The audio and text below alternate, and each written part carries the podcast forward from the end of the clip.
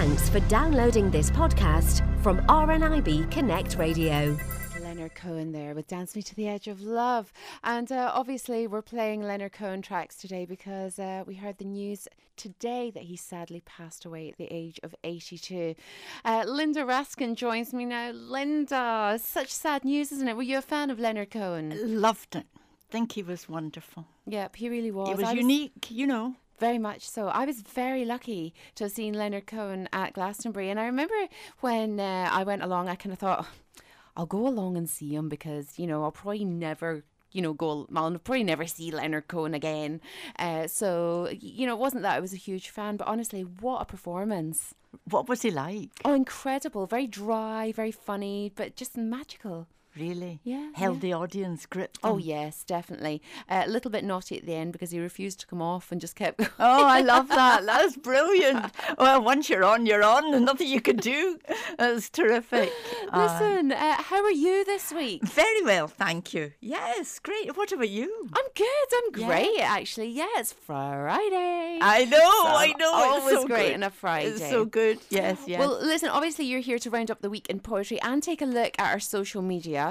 Uh, and uh, one of the, the things, obviously, on Twitter, I mean, we were just talking about him, Leonard Cohen. Uh, Bette Midler starts us off today, and she said, uh, Leonard Cohen has died, another magical voice stilled.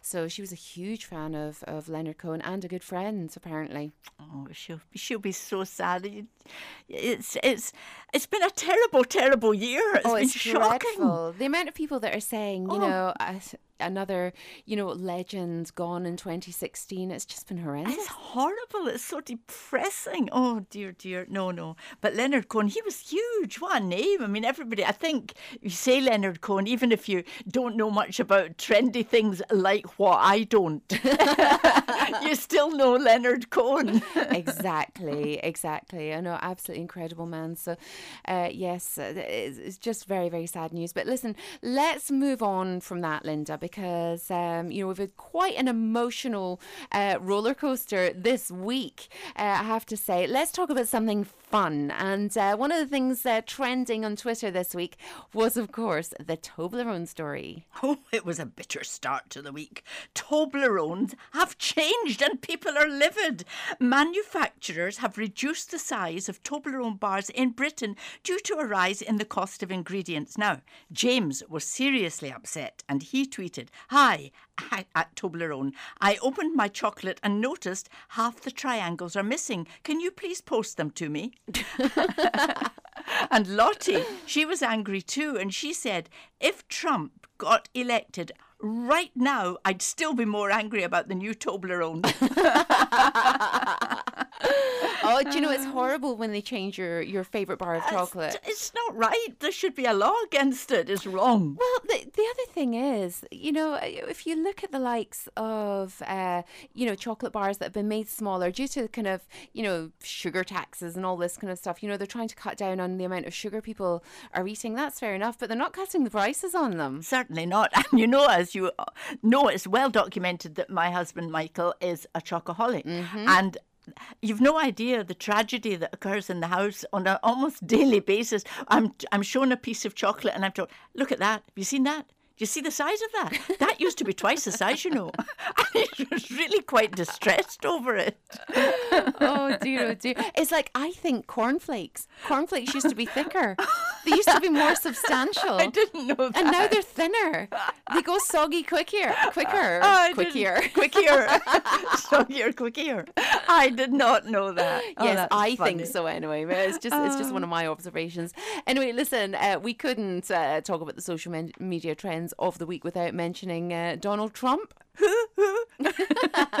Well, hashtag make America great again. Donald Trump is won the 2016 presidential election. And as the election precincts reported the final results, President elect Donald Trump took to the stage in New York to claim victory following a concession from Hillary Clinton. Who took two paracetamol and lay down in a dark room. I just put that bit in. now, Craig Cannelly has managed to illustrate the whole situation in one tweet. He says, For every person upset about the result, the other half of America likes them. That says it all. Such a polarised country.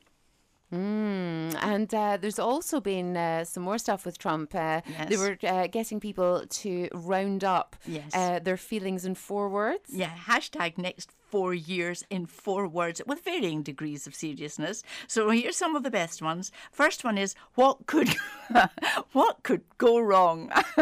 I want to put possibly in there. what could go wrong? And Celebrity Apprentice Congress Edition. Welcome aboard the Titanic.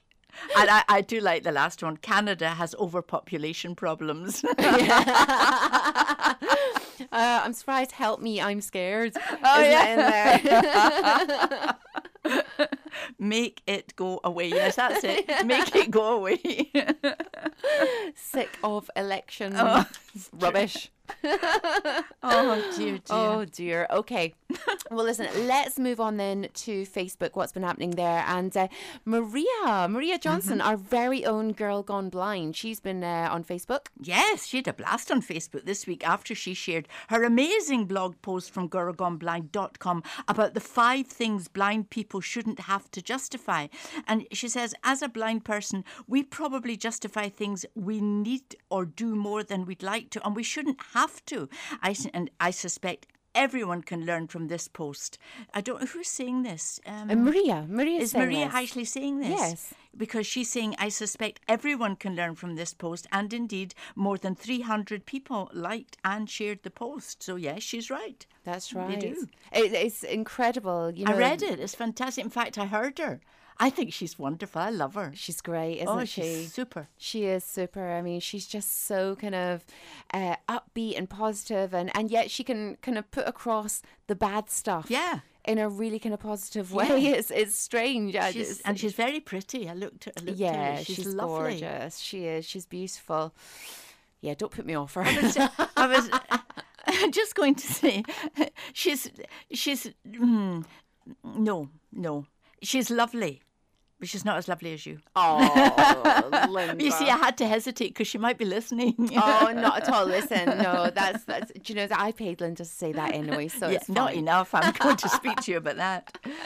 Well, listen, uh, let's talk about uh, guide dogs, Oh, and uh, they've been on Facebook this week as well. Yes, with Christmas on the way, Guide Dogs Charity have launched their Christmas appeal and they posted Christmas is a time of sharing and caring. So, why not share a message of support with those who may need it this Christmas? As part of our Christmas appeal, we're building a chain of hope using your message of support. And you can donate and share your kind words by visiting the Guide Dogs website. Oh well, that's lovely. I mean, it's it's always great to, to donate to any of your, your kind of most loved charities Yes. at Christmas Yeah, time. It makes yeah. you feel good about yourself, and Yeah.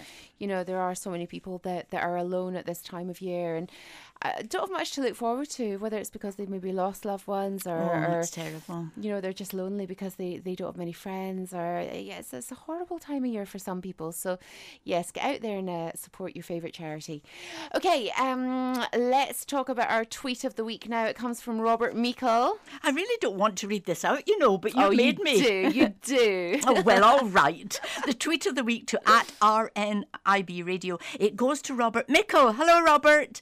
Just this morning, he got in touch to say at Jill Barkley at RNIB Radio, hurry up and get Linda on. I need my news fix. Who won the US election? LOL.